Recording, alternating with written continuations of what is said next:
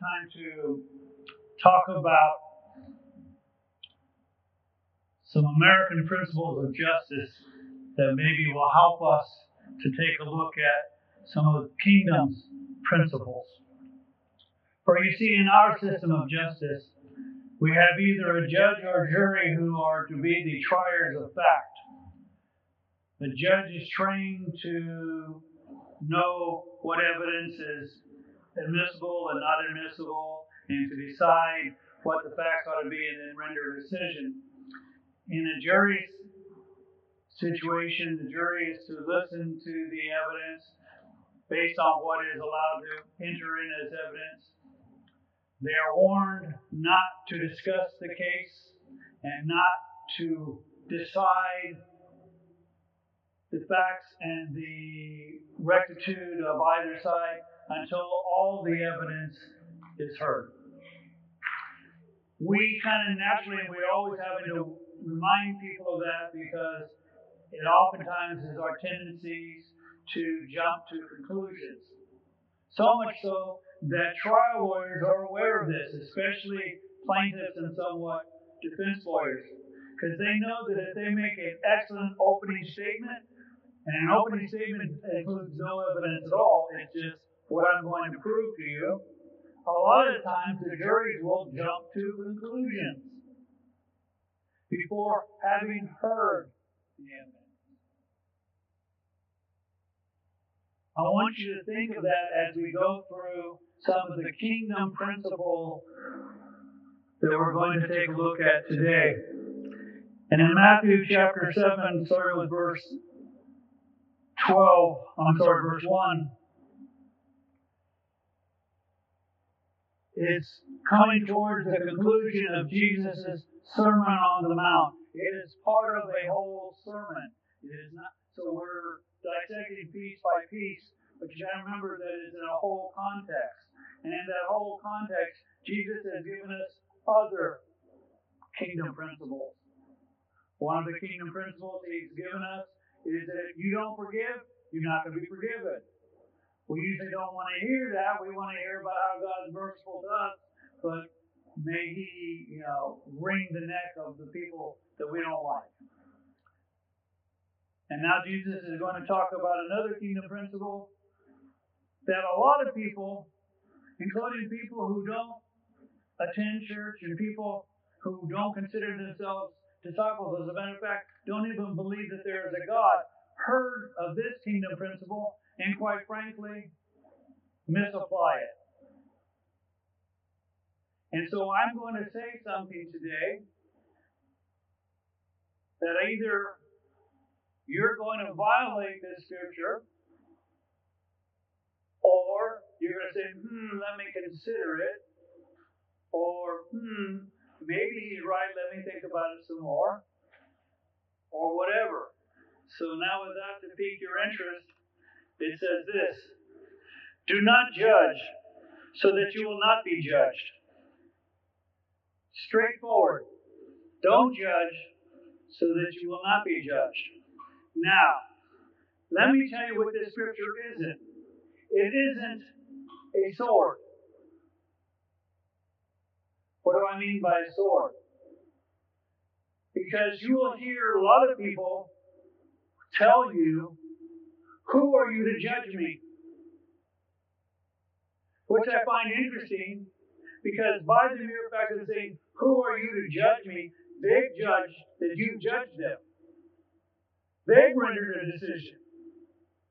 Or they will say, You Christians are a bunch of hypocrites. Or you're you just need a crutch.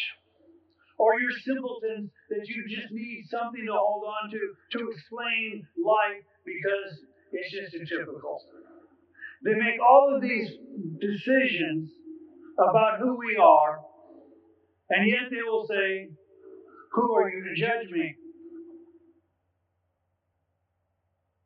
And because we hear that, we see this, we go, Ooh, I shouldn't judge. The word judge does not mean in this instance discernment. If it did, if it meant discernment, then Jesus would have put us on a real difficult corner dilemma. Because there are times that Jesus tells us, beware of false prophets. Well, how can you tell a false prophet is a false prophet unless you made a judgment that he's a false prophet? Later, we're going to talk about next time, Jesus is going to tell us don't give things that are holy to dogs and pearls to swine. Which means you have to render a decision who are dogs and who are swine. He's not saying that we're not to be critical and, and check out what things are. We are to be as wise as serpents, but as, as doves. Judging here is both a judgmental attitude and condemnation. I find you guilty. So when he says, do not judge, he's saying, do not find people guilty, for you will be found guilty. And then he follows it up with the kingdom principles of this. For in the same way you judge, you will be judged. And by your standard of measure, it will be measured to you. That's why I'm telling you, it is not a sword. It is not a way of saying, well, who are you to judge me? It is a warning to me to make sure I don't judge condemning people and have a judgmental attitude. Because by my judgmental attitude, I will then be judged by a judgmental attitude. When I find no mercy, I will receive no mercy. When I expect high standards of justice, then I will be given high standards of justice. By the same measure, that is how it's going to be you. So, my advice to you if you're a grandparent, you'll understand this analogy. If you're not, it's the best one I got. When my first grandchild was born, we would go out to dinner, and everybody in the family would just look at him. It's kind of like, what did we do before he was born? Because we were all just enwrapped in the attention of him. And if other babies cried in the restaurant, I would be irritated. Just shut that brat up. Can't you see that I am in trying to enjoy my dinner with my family? But if my grandchild shut up, cried, or maybe he needed his diaper changed, or maybe he's hungry, or maybe he just needs to be held more.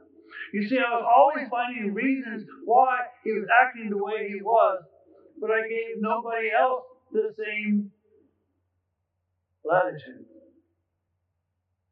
So, my advice to you is to judge people like your grandchildren. There must be a reason. Now, I want us to take a look at judgment because it is something very important. So I want you to turn to Romans chapter 2.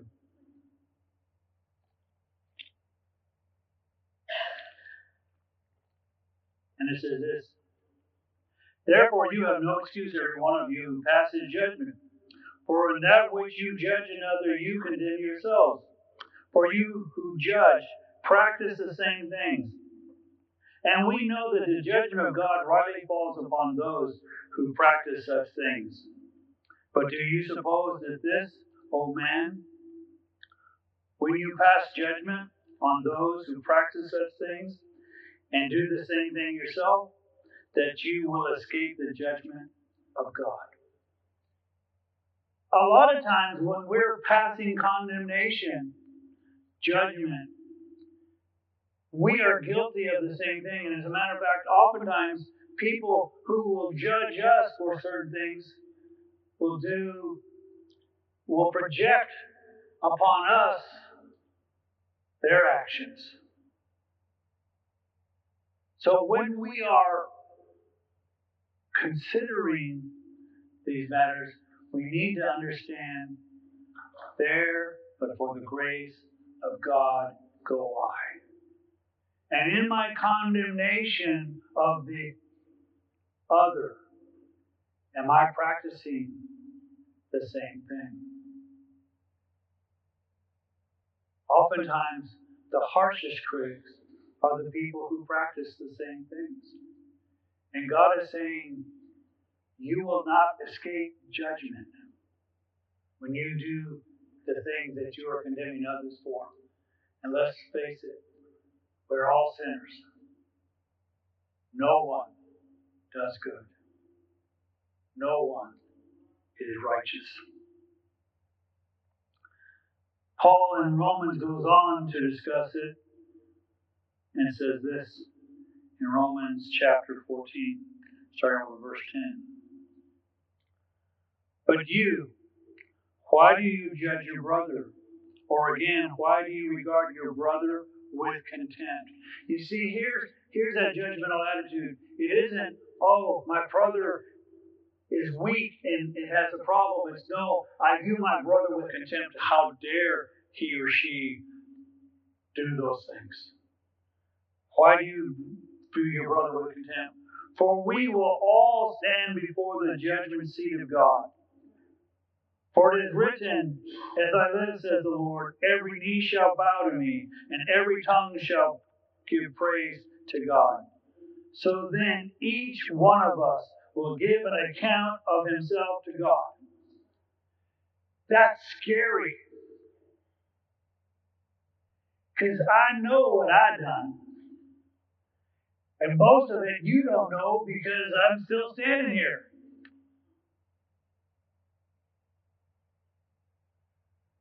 I will give an account to God. And you will give an account to God.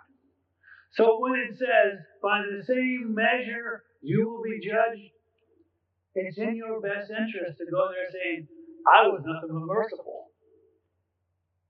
So when I give account, yeah, you're right, God, I blew it. Yeah, you're right, God, I blew it. Yeah, you're right, God, I blew it. But I'm looking for your mercy, not your justice, because I gave mercy and not justice.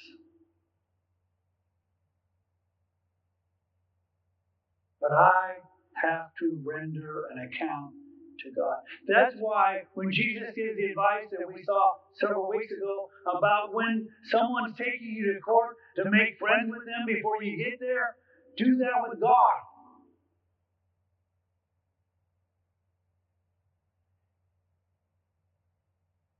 Because in a human court, you may end up having to spend a lot of money or go to jail. God has the power to throw a person into hell. It's serious. And in case you thought Paul just kind of messed up at that one time, Second Corinthians tells us the same thing in chapter 5, verse 10.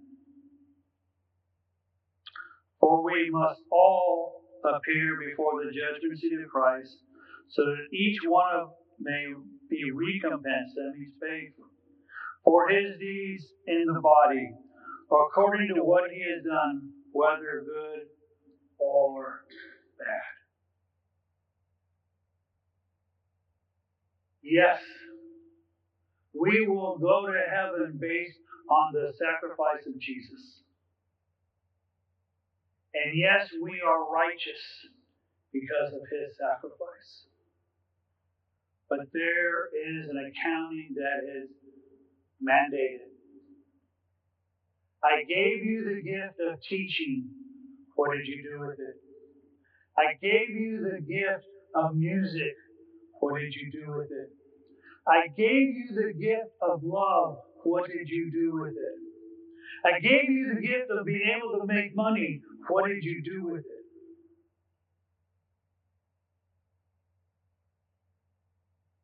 We will be rendering an accounting whether we've done it well or poorly.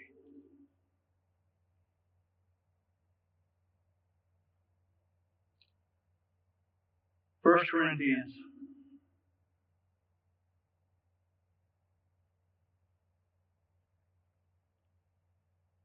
Paul talks about being judged.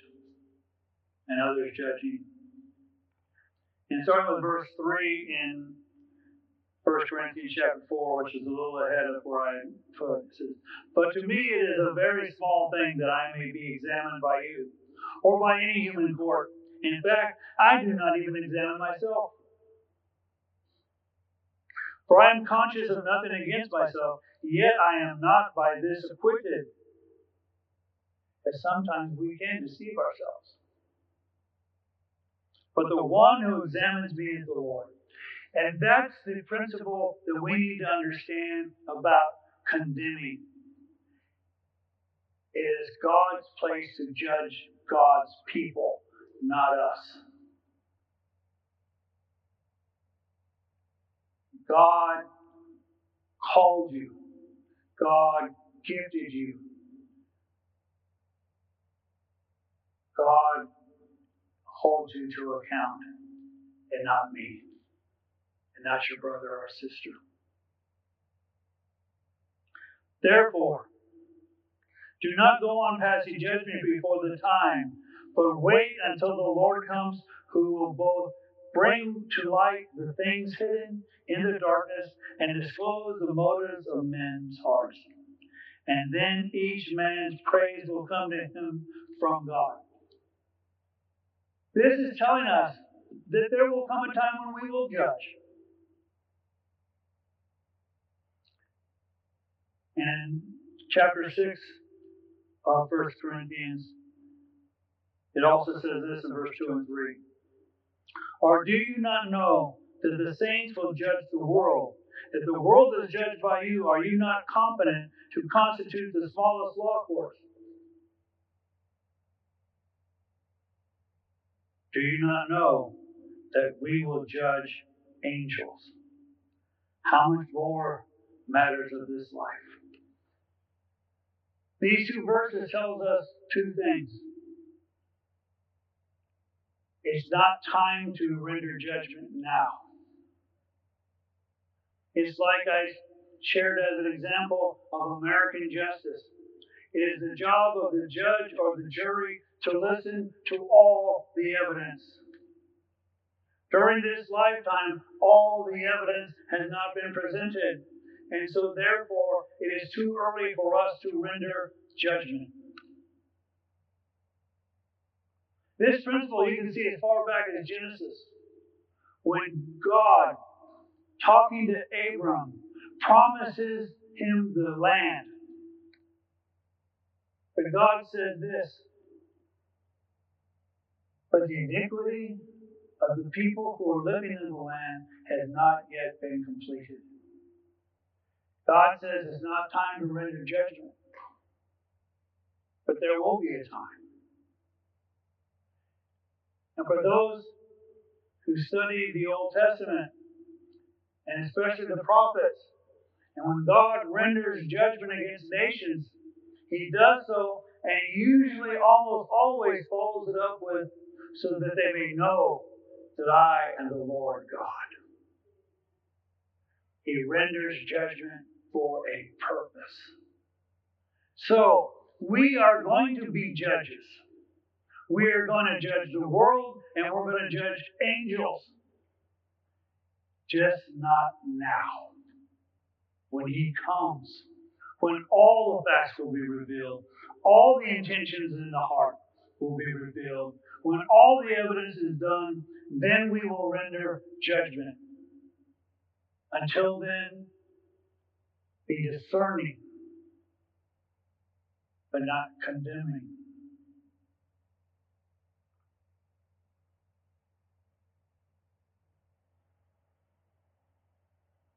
So, parents,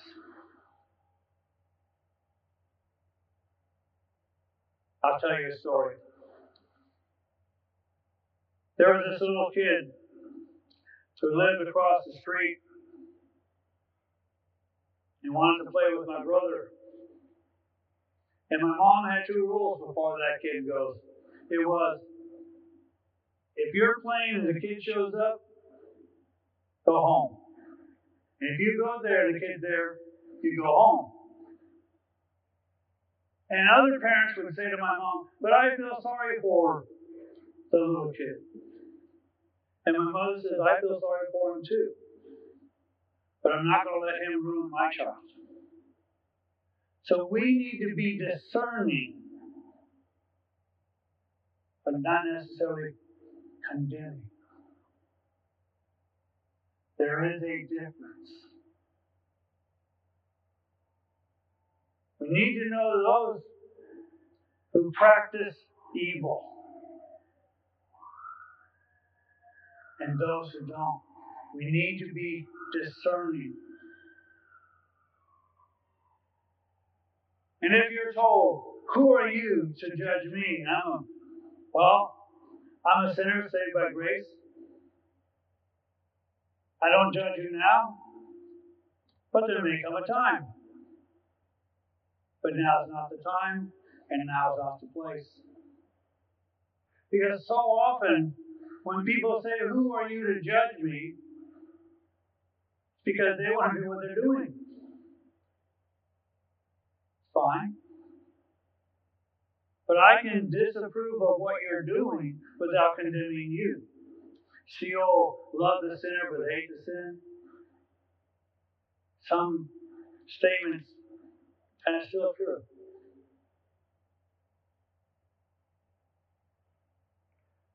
So wait until the proper time. And Paul's argument here is the problem is in this group is that brother was taking brother to court. And Paul's going, wait a minute, why are you going to court? If you're going to one day judge the world and judge angels, can't you handle smaller matters? Like whether brother A owes brother B five bucks or not? He's not saying stay out of the deciding business. Stay out of judgmentalness.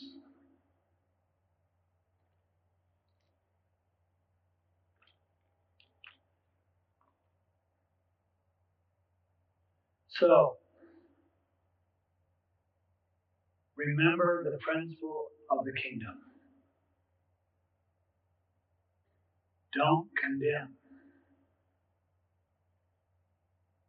The measurement that you use in deciding things should always be with mercy and love.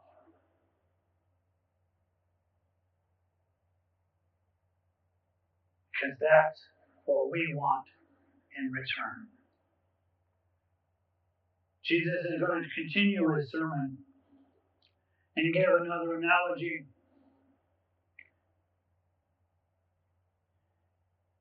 And I think this is a great one because we all believe and understand that Jesus was the son of a carpenter. So he probably made tables and chairs and did whatever other carpenters did. And then he says in this, why are we judging and don't judge? He says in verse 3, why do you look at the speck that is in your brother's eye? For instance, the little piece of sawdust that gets in people's eyes. Why do you look at that little sawdust speck in your brother's eye, but you do not notice the log that is in your own eye? Now, this is hyperbole, but it's a great analogy. Can you you can picture this big two by four sticking out of this guy's eye, trying to get the little sawdust out of another person's eye. Jesus Why are you doing that? And all too often in our being critical of other people, we never see our own faults. And all too often, the fault of our brothers is sawdust compared to the beam that is in our eye. But notice what Jesus says. Or how can you say to your brother, Let me take out the speck out of your eye, and behold, the log is in your own eye? You hypocrite. You play actor. You phony. Now you would think he would stop there and say, So don't do that. But notice what he says. First, take the log out of your own eye. So step one, Get rid of your problems. Get rid of those things that affect your sight. Those things that determine what's right and what's first. So that you may be able to see. First, take the log out of your own eye, and then you will be able to see clearly to take the speck out of your brother's eye. Notice Jesus doesn't say, Well, you got a log, he's got a speck, we all got problems. He says, Take action first, not with your brother. Fix yourself first, then help your brother. But usually when we hear the, oh, Who are you to judge me? Well, then we do nothing. I need to be the person who sees clearly. After seeing clearly, then I can help you. But notice, it's my brother. We're all too quick to try to fix the world. First, let us fix us and let us fix each other. Then we'll let God fix the world. Because only He can do it anyway.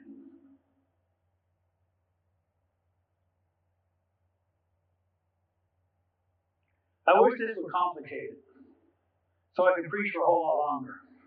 But it ain't. It's very simple. Don't be judgmental and don't condemn. When you're taking a look and discerning things, do so with a heart of compassion and mercy. that your judging your brother takes the place of God. And God doesn't like to have his place taken from. God is God and you're not. God called each of us, and we are responsible to him. You're not responsible to me. You're not responsible to the person you're sitting next to. You're not responsible to the people in the back or in the front. You're responsible to God and you will give an account. And as such, we should stop thinking you're accountable. But in case you think that's an easy standard,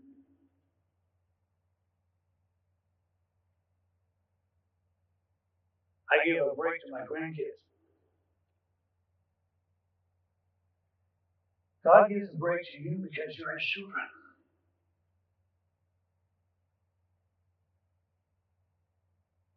You're not my children, you're his children.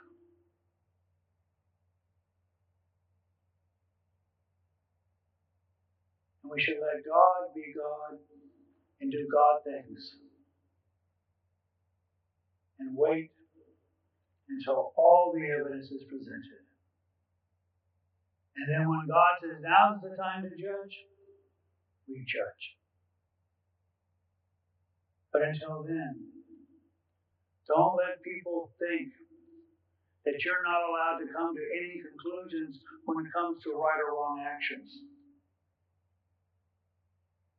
Because Jesus himself calls for us to make discerning decisions about people we come in contact with. The difference is, just as Jesus says, Who is here to condemn you? No one, neither do I. I don't exist to approve or condemn. I'm simply a fellow servant. And as such, we're in this together. We're in it to help each other. But first, see clearly, then take action.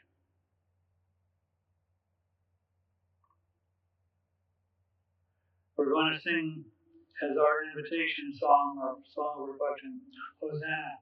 And in it, it talks about that may I love the way you love me.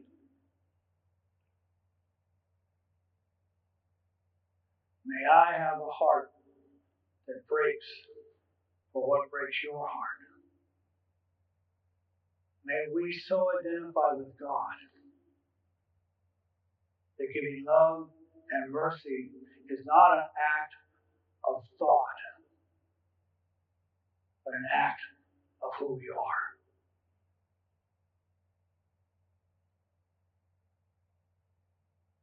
My job is not to be critical of you. My job is to love you. And all God's people said. Stand with me as we pray.